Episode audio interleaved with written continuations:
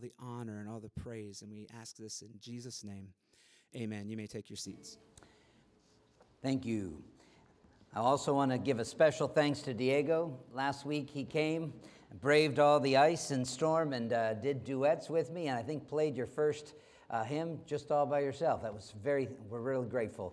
It's exciting to see what God's doing in and through some of our people in the church. If you'll turn in your Bibles, we're going to be looking at Romans chapter 13. Before we get there, I want to bring the word cloud up and remind you that you're in a Bible believing church. There should be no confusion. When you step into this building, you ought to see the open Bible in the front of the church, and you ought to realize that man doesn't live by bread alone, but we treasure the Word of God. Uh, in fact, in, in Hebrews it says it's quick and powerful, it's sharper than any two edged sword, and the word pierces even to the inmost parts. It changes us. And that's why the Word of God is so important. In the Bible, you find the words of eternal life, and that's why we talk about being gospel driven. The good news, the good news is that there is hope. Uh, as, as we were listening in Sunday school today, and I do want to put a plug in for our brother uh, David, uh, his Sunday school class, he's going through the book of John all the way up to chapter 13, I think verse 17.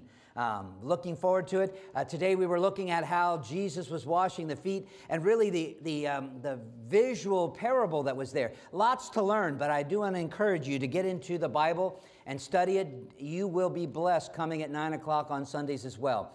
But inside this church, we do want you to gather for worship. Don't neglect the assembling of yourselves together, Hebrews 10 25.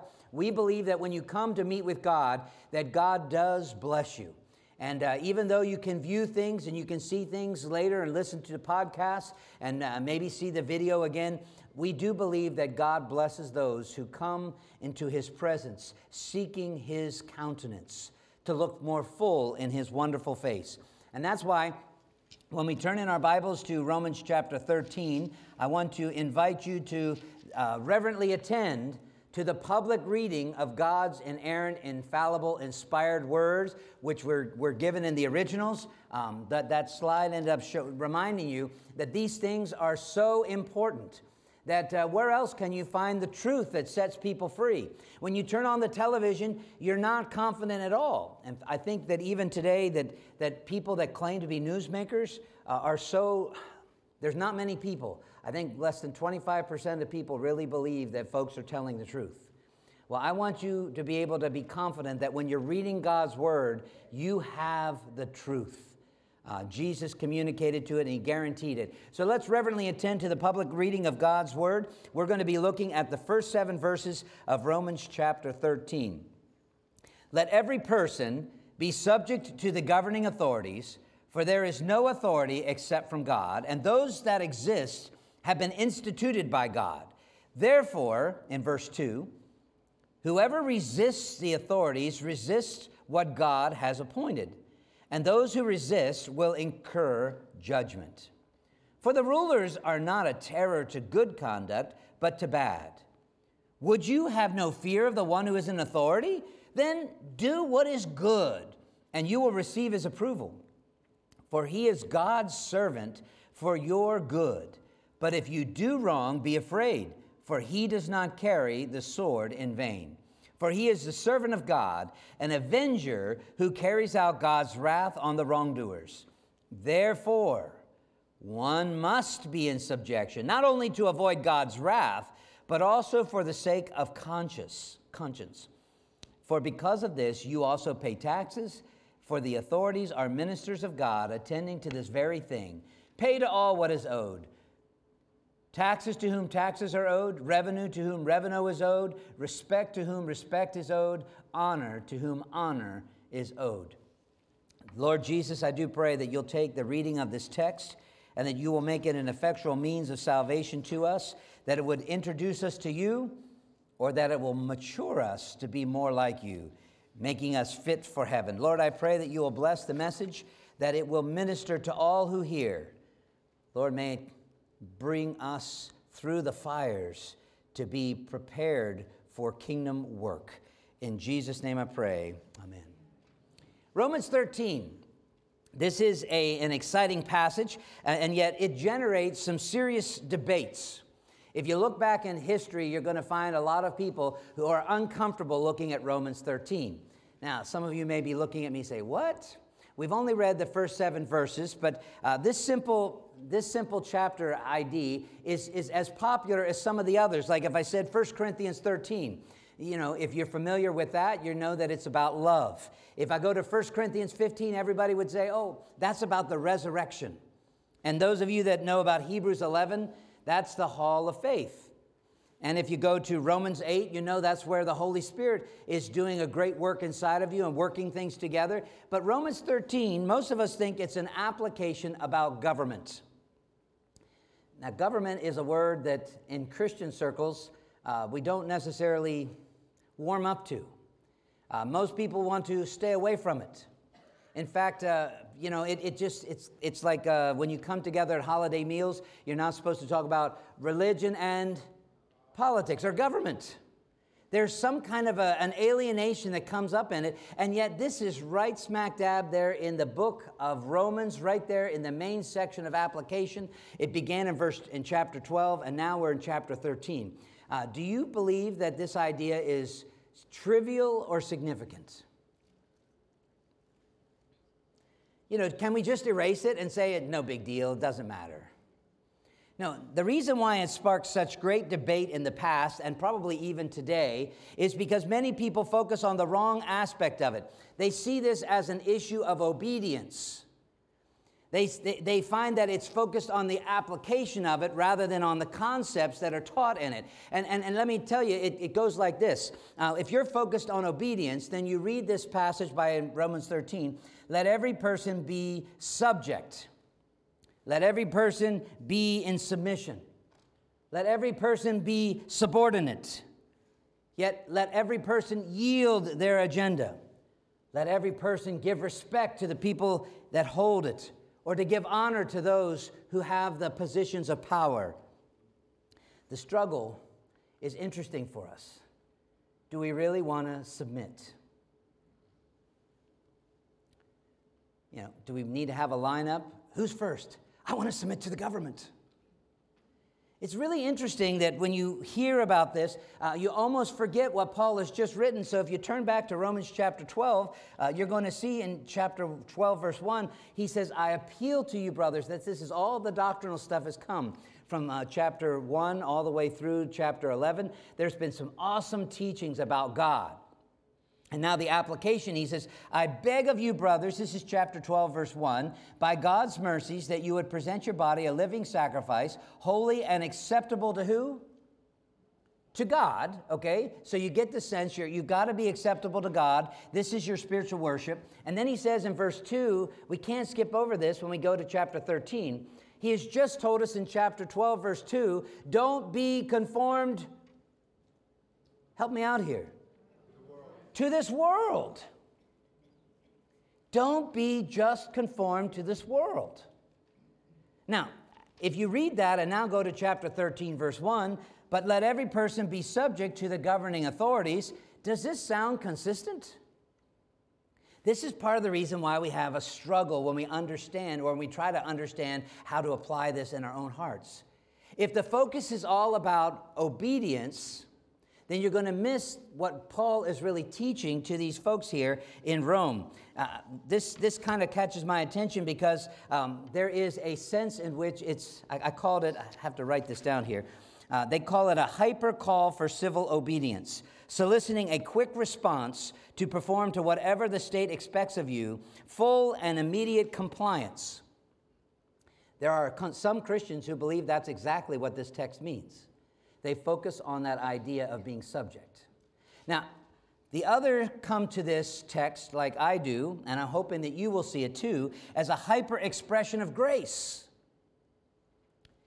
I'm hoping that I'm tickling your ears to make you want to pay attention. How do you see grace in this passage, Pastor? I believe that it solicits from its readers a deep gratitude towards God for what God has done. He's, he's intervened into this broken world. He has kept us from being as bad as we could be. He has enabled us to do what otherwise could never have been done, to live together on this planet. It takes grace from God. Now, we think about common grace as only God brings rain on the just and the unjust.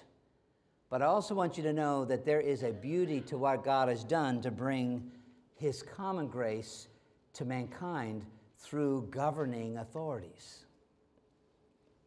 This passage has, uh, uh, has been discussed by several of you coming to my office in counseling because we've been concerned about some of the, uh, the government's expanse into your personal health decisions. It's been triggered recently in the last couple of years by emergency powers that they have taken.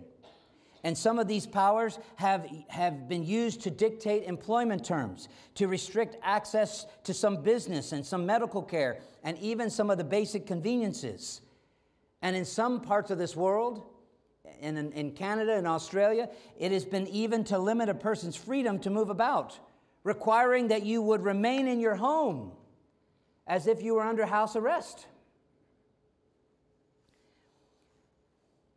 Is this all about obedience or is there something more? And that's why I believe there's something more. When you see what the apostle is sharing with this group of believers who are living in the shadow of that huge Roman Colosseum, I've been there and, and I'm using that as, as an imagery for you to be able to see these people lived in Rome. They knew what government was. They could see the might and the power. When you talked about Pax Romana, which is, a, which is the peace of Rome, you realize, yes, everybody lived in peace, but why did they live in peace? Because they had a big army. And they had spears, and they had this thing called crucifixion. And if you got out of line, you were shown to be out of line. It's really quite interesting that it was into that world that Jesus chose to come. But if you listen to, to our, our text today, I want to be able to draw your attention to why I see this as a hyper extension of grace. I want you to see first the gift, and then secondly, the design, and thirdly, the functioning of this gift. God gave us the gift of order, the beautiful gift of order. And then, secondly, we're going to unpack that by showing how it's designed, how it actually works in your life. And it's explained right there in, in Romans 13. And then, once you see this designed gift that God gave to mankind, you can see some of the accountability that's in it, how it functions, how it interacts with people like you and me. And that's why I want you to see first the provision of God to bring order into this chaos. Okay, that's the first point. The provision of God to give us the gift of beauty uh, or the beauty of order so that we would not have to live in utter chaos. Secondly, we're going to see the processing of God's order. Once He puts the order into this world, how does it flesh out? It's more, it, it's more complex and more beautiful than you probably imagined. And thirdly, we want to be able to see how that's enforced. How it, how the, and the key word there you'll see in the text is the word judgment. It's right there at the end of verse 4. So let's dive right into it now so you can see how this is grace rather than, than just legalism.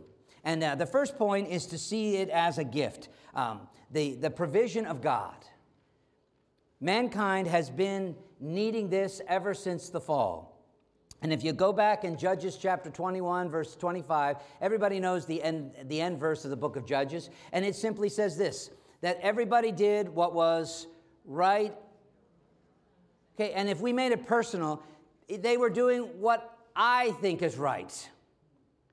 Now, think about that for a moment. If everybody does what they think is right, then that means that everybody is doing whatever they want to do. There's no restriction, there's no, there's no uh, sub- submission, there's no subjugation. There, just anybody can do whatever. Now, I think I want you to explain, I want you to see that this is what chaos really is. And if you take the front picture of the bulletin, you can kind of see a little bit of that. The idea that if everybody could just drive wherever they would want to go, uh, life wouldn't be easy driving. I think you might give up your license a little quicker than when you finally got into your 80s or 90s. It would be a dangerous thing to ever pull out onto a road or to go anywhere because if anybody could do whatever they want, they could hit the pedal, they could go on the right side or on the left side, they, they could hit it in reverse and just go backwards, they could do whatever they want. That's what happens. And that's what happened back in the time of the judges. And I want to go back to be able to say that God did not leave us in that estate where everybody is just left to, do, to doing this without any kind of restraint. That's where I believe common grace comes into play. Uh, Jehovah Jireh, it's the term that Abraham heard uh, or used in Genesis chapter 22. When there was, there was a great need, Abraham was told to offer up his son on Mount Moriah. It was a foreshadowing of God the Father offering up his son. But Abraham was not God, and Abraham's son Isaac was not Jesus. And so when they went through the motions, he said, Stop. He said, I will provide it, I will take care of it. And that's why when we always think about what we really need, God has to provide it because we can't. Jehovah Jireh, our provider.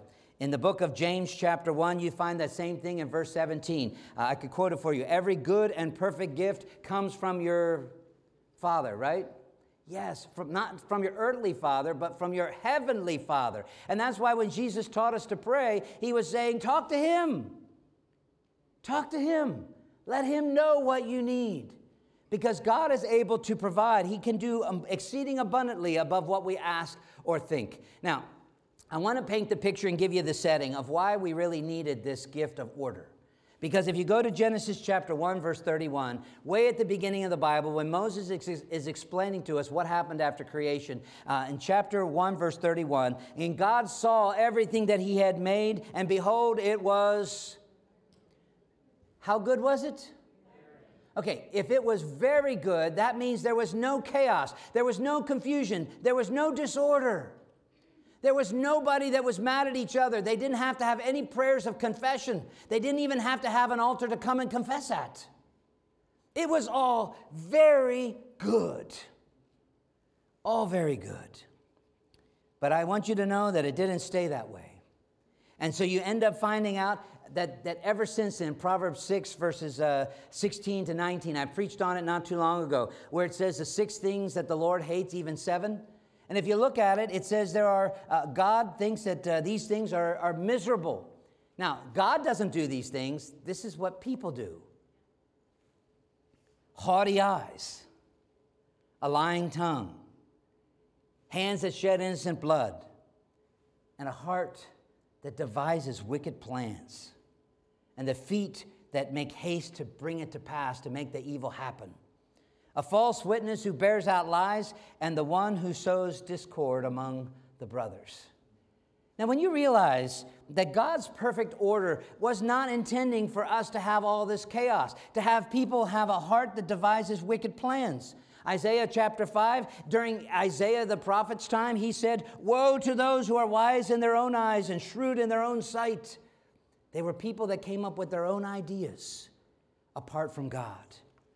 If in Genesis chapter 6, before the flood, you can see how the Lord saw that the wickedness of man was great in this earth.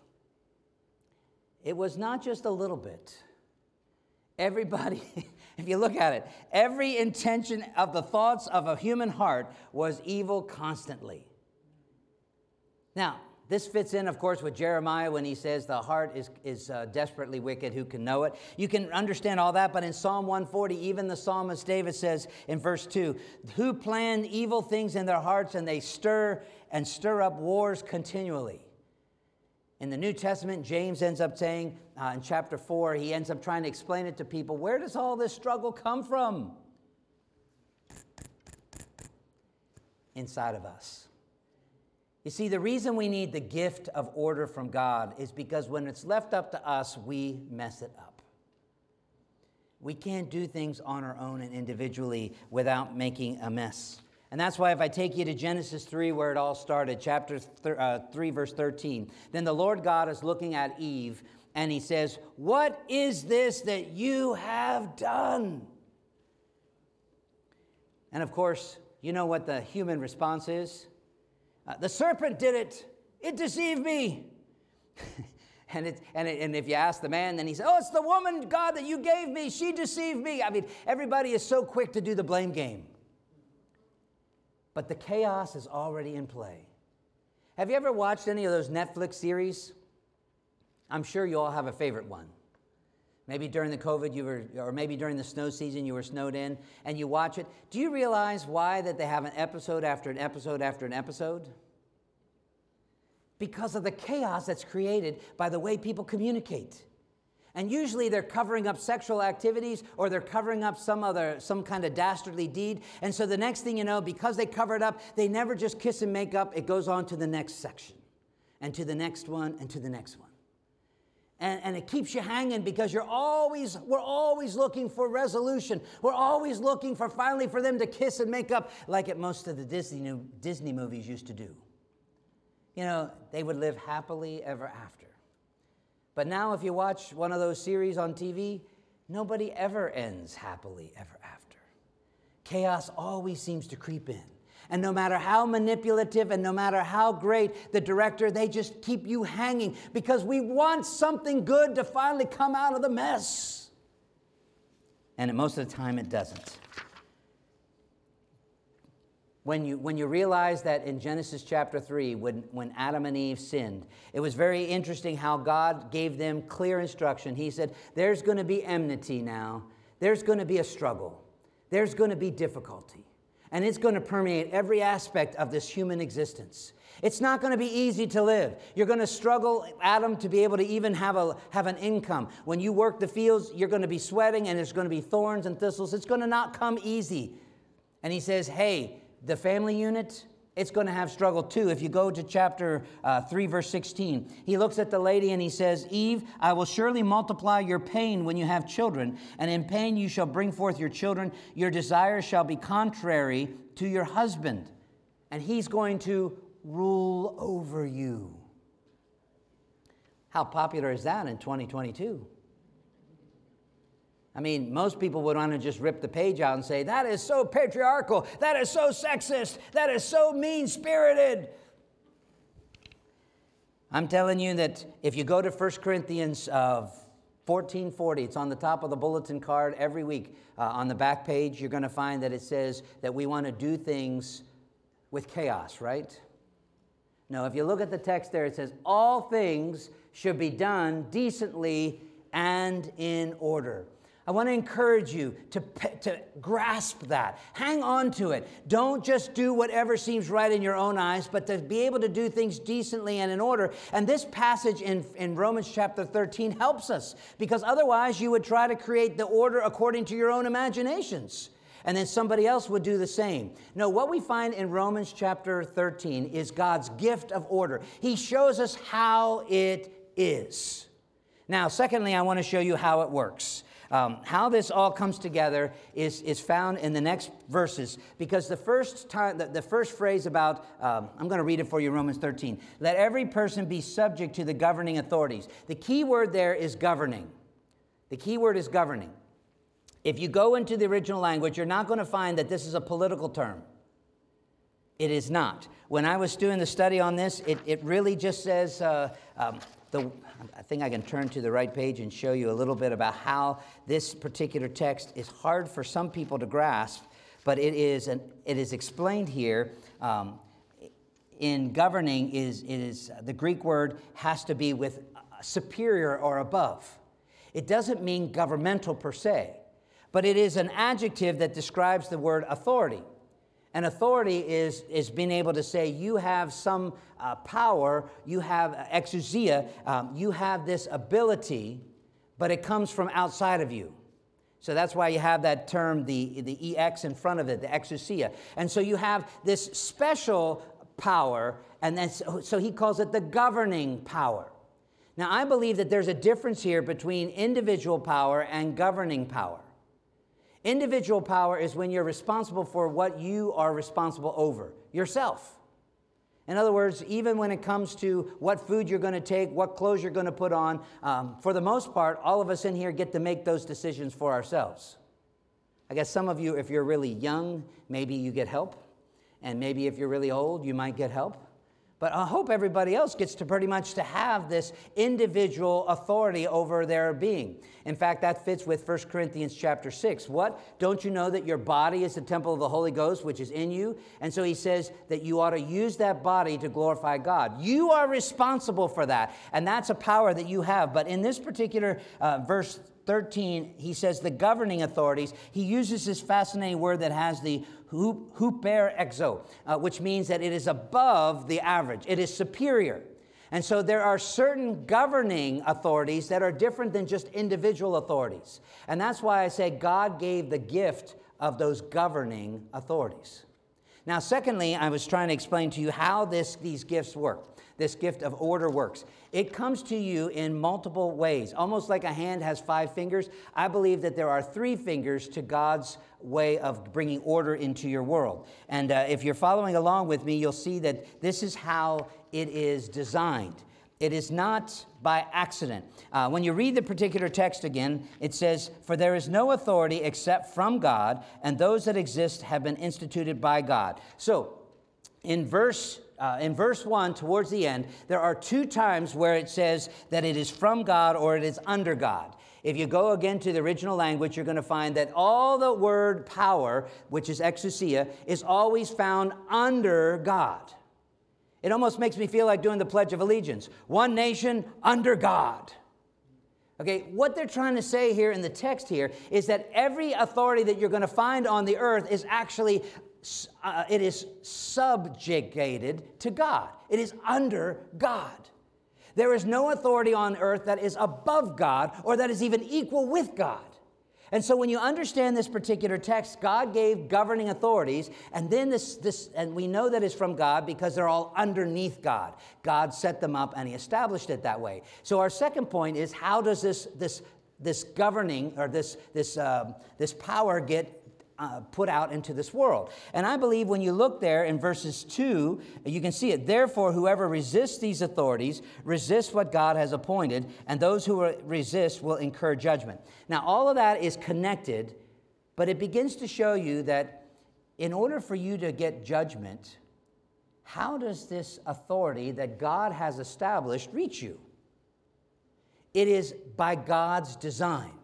If you go back to the early catechism, they talk about, you know, uh, the, the, things that you need to know. Uh, first is, what is your chief purpose or what is your chief end? It is to glorify God and to enjoy Him forever. In other words, that's a generic, overarching thing. When you wake up in the morning, when you go to bed, you glorify God. That fits with 1 Corinthians uh, 10.31. But then he goes on to say, well, how did God show us? What rule did God show us how to glorify Him? And the answer then is the Word of God, which is contained in the scriptures of the Old and New Testament. It's the only rule to direct us how we can do that. And then they ask the question well, what's in the Bible? What do these scriptures principally teach?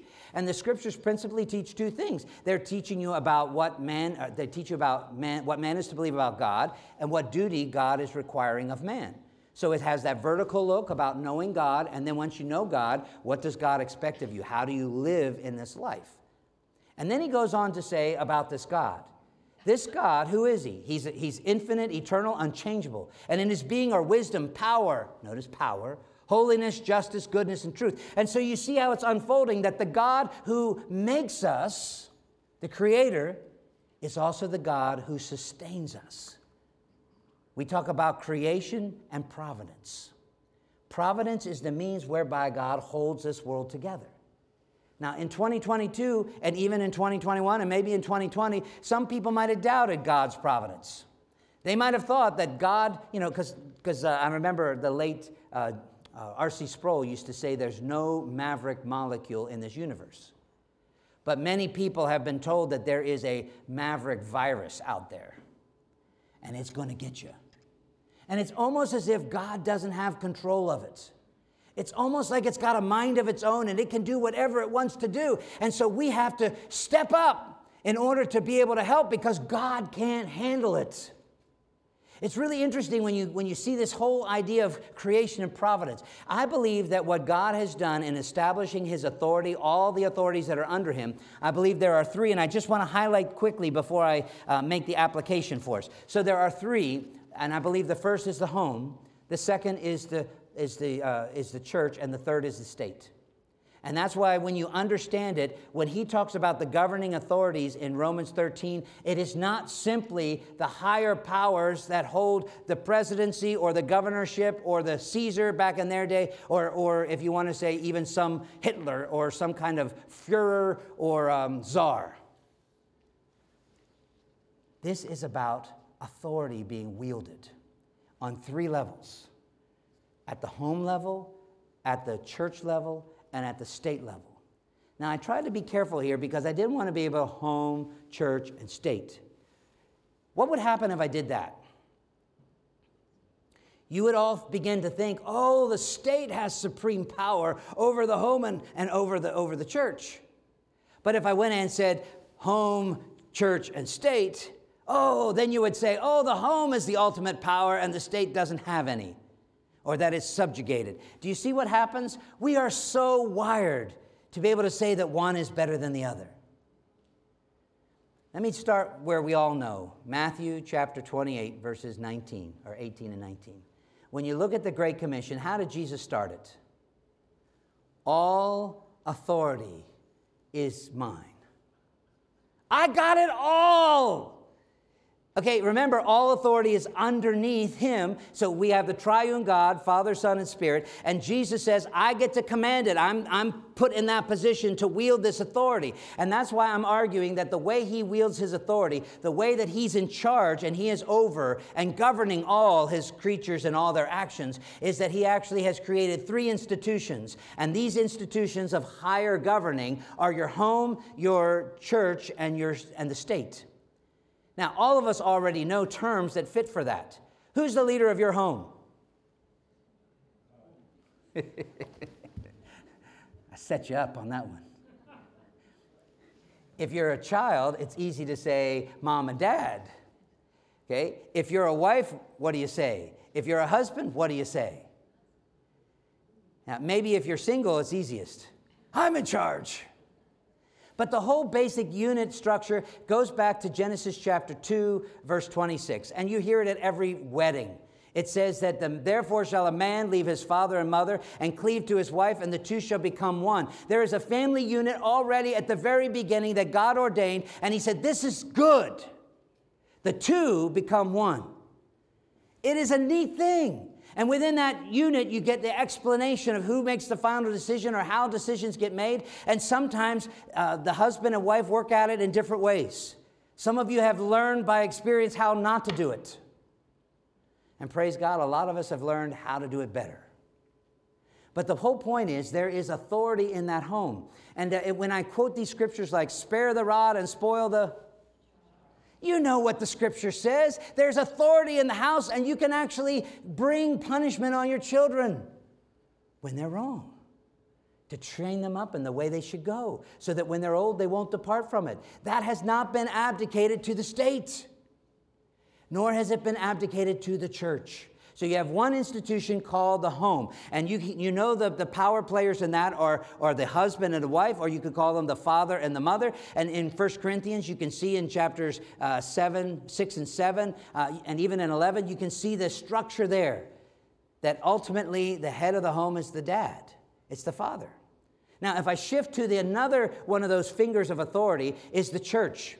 Now, inside the church, if you go to some of the texts that would explain how God gave authority to the church, well, Matthew chapter 16, verse 18, Jesus said, The institution of the church, it's real. And I'm going to build my ecclesia. I'm going to build this thing.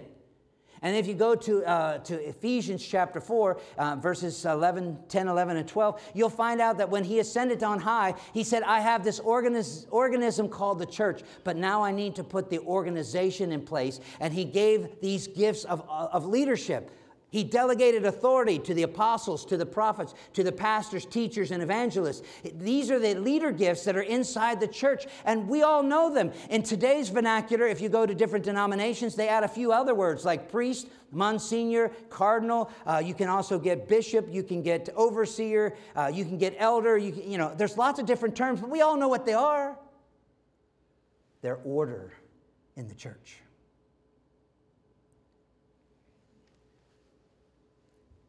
There's one more institution that, Scripture says, he gives delegated authority to, and that is the state. And I can show you in multiple places, including in the beginning of Acts, uh, where the apostles, where they, they came, came out of, um, uh, of having seen thousands come to Christ at, at Acts 2. Uh, then you end up finding that the magistrates, the local people that were in charge of small pockets of people, said, Hey, we don't want you here. They tried to cancel them, but you know, they didn't have Facebook back then, so they couldn't cancel it that way. So they tried to put him in jail and said, Zip the lip, guy. And of course, if you read the rest of the story, the, uh, the Lord got him out of jail, and uh, they ended up going and did the same thing. And in Acts chapter 5, verse 29, that's where you get that famous verse where Peter was told to be quiet by the magistrates, and he said, We have to obey God rather than man. Do you understand how the state fits into this? So now we're in Romans chapter 13. Let every person be subject to these governing authorities that God has put in place. For there is no authority except that is underneath God, hupo, uh, theo, it's under God. And the authorities that are already there, they are instituted by God. In other words, God has delegated authority to them to maintain order. I like to use the analogy there of putting lines on the road. I'm grateful for lines on the road. I've been in a few cultures in a few countries where they don't have lines on the road. And I'm telling you, it made me appreciate lines on the road even more. now, therefore, if a person resists his authority, they resist what God has appointed, and those who resist will incur judgment. Now, I want to take us to this next point about now we know the design, and now I want to be able to take you to the function. How does it actually connect with you and I in our life? Um, the, the key word here is at the end of verse 4. And when you say that, um, in, at the end of verse, excuse me, at the end of verse 2, he says, And those who resist will incur judgment. It's from the, from the verb krinomai, but it's krimna. It's kind of got the root word for criminal. And so there's going to be some consequence. Now, this consequence is something that God has already explained in multiple places. In the New Testament, the apostle concluded Galatians where he says, If you sow to the flesh, you will reap the corruption. If you sow to the Spirit, you're going to reap life everlasting. And so you can see there's consequences. And so in this particular text, the apostle is writing to these believers in Rome, and he says, Hey, guys, don't worry. Yes, I know about Caesar. Yes, I know about the games at the Colosseum. You know, and maybe up to this point, they maybe didn't have Nero uh, actually light people up as torches in the city if they named that Jesus is Lord. That came a little bit later. But the idea of persecution came again and again and again to the Christians. And the Roman government wasn't friendly to Christianity not until the 311 AD when Constantine was converted and he became the leader of Rome. Things changed a little bit. Usually we would say for the best, but it also ushered in some pollution because then people who were not Christians joined the church because it was popular. But now, back here in the time of Romans 13, the people that are Christians are not getting favor from Rome. The government authorities are not looking at them and say, oh, you guys are the best citizens ever. No, he's actually explaining to them that uh, if you do what is right, I'm looking at verse 3 for rulers are not a terror to good conduct, but to bad. Would you have no fear of the one who is in authority? Then do what is good. He ends up setting the stage here, and this is why you have to understand as a concept rather than just as an obedience issue. He's teaching us here. He says, Look, the government is established with my delegated authority to keep order. They are supposed to keep order by, by telling people that do bad to stop, and by telling people that do good to keep doing it. In other words, he says that's the good order. That's the principle of this text. And of course, this echoes back in the Psalms and also uh, in the New Testament, or in, you know, where it says that when the people are in authority are righteous, then the people rejoice, and when the people that are in authority are wicked, the people mourn. They're miserable. Their misery index goes up, up, up. Now, so he, the point here is that government has delegated authority from God to keep order in a society so that we don't all have chaos. And he says, if you do the good things, then you're going to get compliments. If you don't do the good things, then you won't. Now, back in this day, do you think that they could name any good Caesars?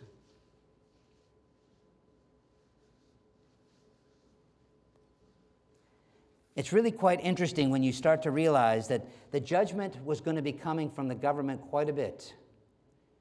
But the principle there was Christians are not anarchists. We are not a law to ourselves. We are not resisting the order that God has set up to keep structure, providence functioning in our world. In other words, how could Romans 8:28 come together if everything was just random?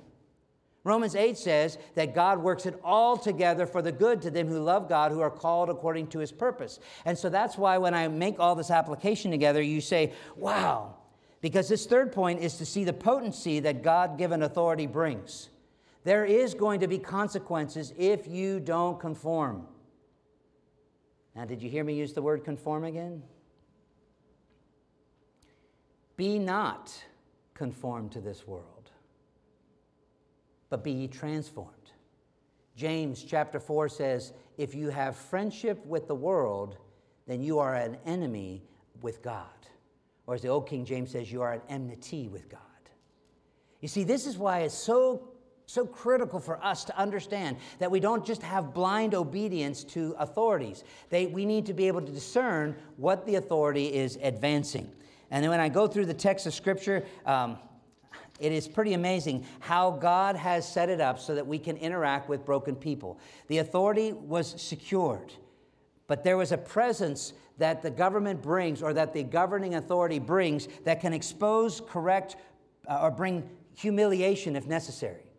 If you'll go to a familiar text, 2 Timothy chapter 3 verses 16 and 17, look at how the authority of scripture changes things. All scripture is from God, and it is profitable to teach. It is profitable to reprove. It is profitable for correcting. It is profitable for training people in the righteous path. Now, does that sound like it's just nice? No, the Word of God actually is able to pierce because it comes through and, it, and it's, it, what, it's, it's the standard that doesn't change. And when we as Christians look at the Word of God, we realize that. That's why in Romans 13, 4, he says, if you're going to do what God has told you not to do, then you should be afraid. And then he ends up giving this principle of the sword is not in vain. This is what we often argue in Christian circles as capital punishment. Okay, but it doesn't necessarily say electric chair, does it? No, the principle here is that the governing authority, the one that has delegated authority, has the right to bring judgment. Now, in this particular day, the judgment was to bring the sword. If you're going to be in the home, it's not appropriate to bring the sword out. I just want you to know that. You know, the scripture talks about bringing the rod out, maybe. But what is appropriate discipline in the church? certainly not the sword. The idea of the capital punishment was reserved to the society, and it was never reserved to individuals. And as I wrap this, this, uh, this particular point up, if you go back to the end of chapter 12, you're going to see um, in verse 14 and following. Follow along with, with me, if you will. Chapter 12, verse 14. Bless those who persecute you, bless and do not curse them. Rejoice with those who rejoice, and weep with those who weep. Live in harmony with one another. Do not be haughty, but associate with the lowly. Don't be wise in your own sight. Don't repay evil for evil, but give thought to do what is honorable in the sight of all. And if it is possible, so far as it depends on you personally, live at peace. Do your best to live at peace. Beloved, never avenge yourselves, but leave it to the wrath of God. For it is written, Vengeance is mine, I will repay, saith to the Lord. To the contrary, if your enemy is hungry, feed him. If he is thirsty, give him something to drink. For by doing so, you heap the coals on his head. So do not, over, do not be overcome by the evil doing, but overcome evil with good. And that's why he says, Be subject to order. Don't take order individually into your own hands. Leave it up to the governing authorities in those three branches. And he says, This, as much as is possible, live at peace with people. Try not to bring out your wrath and your anger, because the wrath of God, if you're familiar with Romans chapter 1, the wrath of God is poured out against all unrighteousness. And he goes to explain how everybody is unrighteous. But there is a righteousness that you can get that's not your own, and it's from Jesus. And so the, the, the application of this message as we come to the end is um, God's gracious God's gracious provision of order brings us to the gospel. First, order is the opposite of chaos. If God left us to ourselves, if while we were yet dead in sins and trespasses, God didn't do anything, guess what we were, where we would be? We would still be in dead in our sins and trespasses. Okay? But the scripture says that God intervened, that while we were yet dead in sins and trespasses, Christ came to this earth. So once you realize that, I, am going to tell you Jeremiah 17 9, the truth is still there that the heart of man is still desperately wicked. The people that are sitting next to you in the same row, they are capable of the same thing that you're capable of, which is ugly, nasty stuff.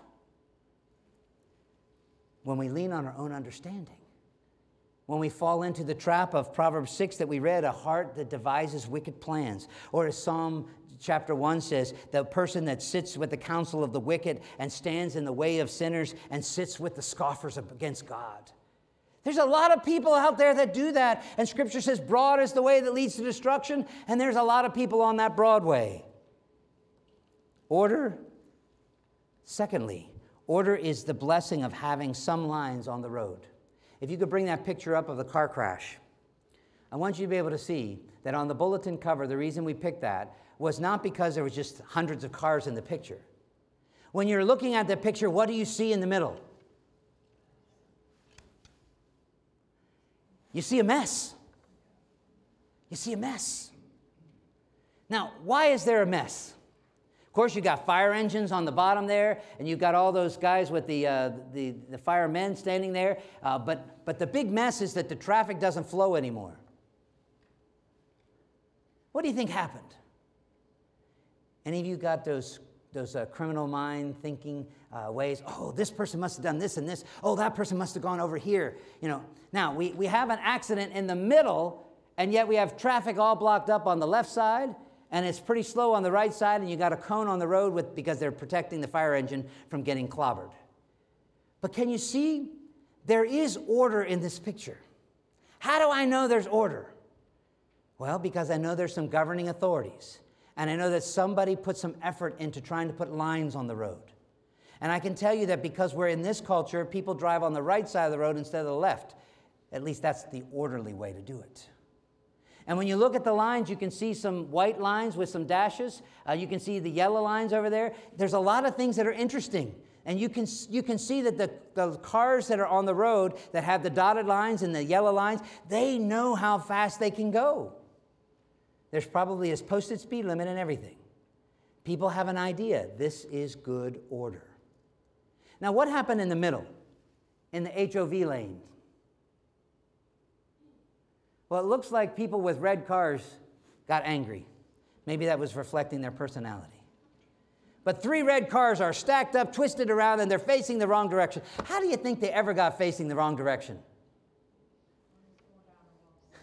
Okay, somebody could be going the wrong way, that's true. Somebody could have lost control of their car. Somebody could have nicked somebody in the back and started spinning something. There's a lot of scenarios that we could paint. But what I want you to know is that when people did stay in their lane, they were able to keep moving. But the accidents happen not because there's not good order, it is because sinful people make mistakes. Order is the blessing of having some lines on the road. Not all lines are the same, not all authorities rule well. Some of you have experienced good uh, authorities um, in, in your home. You've had good parents and you follow their example. Some of you had bad parents and you learn what not to follow. Some have experienced poor ecclesiastical experiences. Look into your own church history. Look at churches today. The marks of the church are supposed to be the word, the sacrament, and discipline. And yet, in many ways, people don't get disciplined, they just switch churches. Some have experienced poor civil experiences. Some of you have actually, and I know some of you in here, have been under dictators living in other countries. Some of you may feel like you've been under dictators living in this one. Ruthless dictators, feckless leaders, spineless, incompetent, visionless. We all know that people have let us down. But that's the order that you got. How many of you got to pick what country of origin you were born in? How many of you got to pick your parents? We don't get to pick much, do we? And that's why the beauty of order, of God's order, sets things up. Order is what God used to bring his special revelation. If you could bring Galatians 4 4 up, then you, and I'll wrap up with this. God in the fullness of time, did something. He sent forth his son, when all of God's order had lined up, and I even argue that the stars lined up. Read about that in, Roman, in Revelation chapter 12. When God set everything in place, even for that little star to get over Bethlehem for the wise men to follow for the two years, everything was in order. And yet, if you were Joseph, you would have felt like it was a mess. If you were Pilate, excuse me, if, if you were um, um, Herod, you would have thought it was a mess. How can some guy be born king over here, under, right under my nose? You see, the world doesn't understand how God is working it all together for good. Do you understand how He's working it together for good? Jesus went to the cruel cross. Not because it was easy, but because there was no other way. God had ordained that he would be the Lamb of God slain before the foundations of the world. Before he ever said, Let there be, and did creation, God had already ordained it. And in order for it to happen in time, God had to preserve all the things that had to come to pass. And I can tell you, if you read Daniel or if you read some of the other uh, prophets, they could tell you about how God had already told us that there was going to be, after the Babylonians, there was going to be the Medes and the Persians, and there was going to be the Greeks, and then there was going to be the Romans. And it's really amazing that Galatians says it so well. In the fullness of time, God worked it together for good. Today, I've been telling folks that I wish you could hit a reset button for 2022. There are so many troubles that are going on in this world.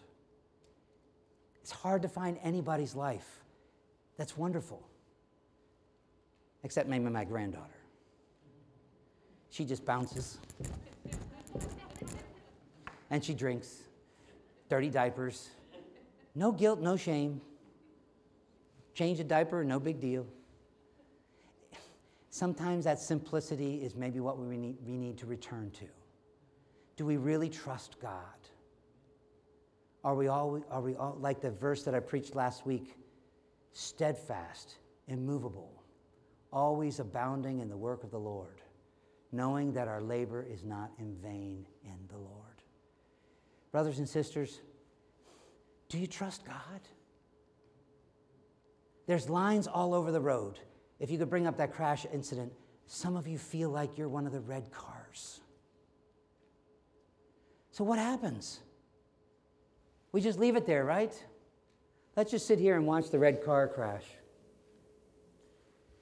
I can tell you, none of us are happy when there's a crash. I mean, you could even see in our own life.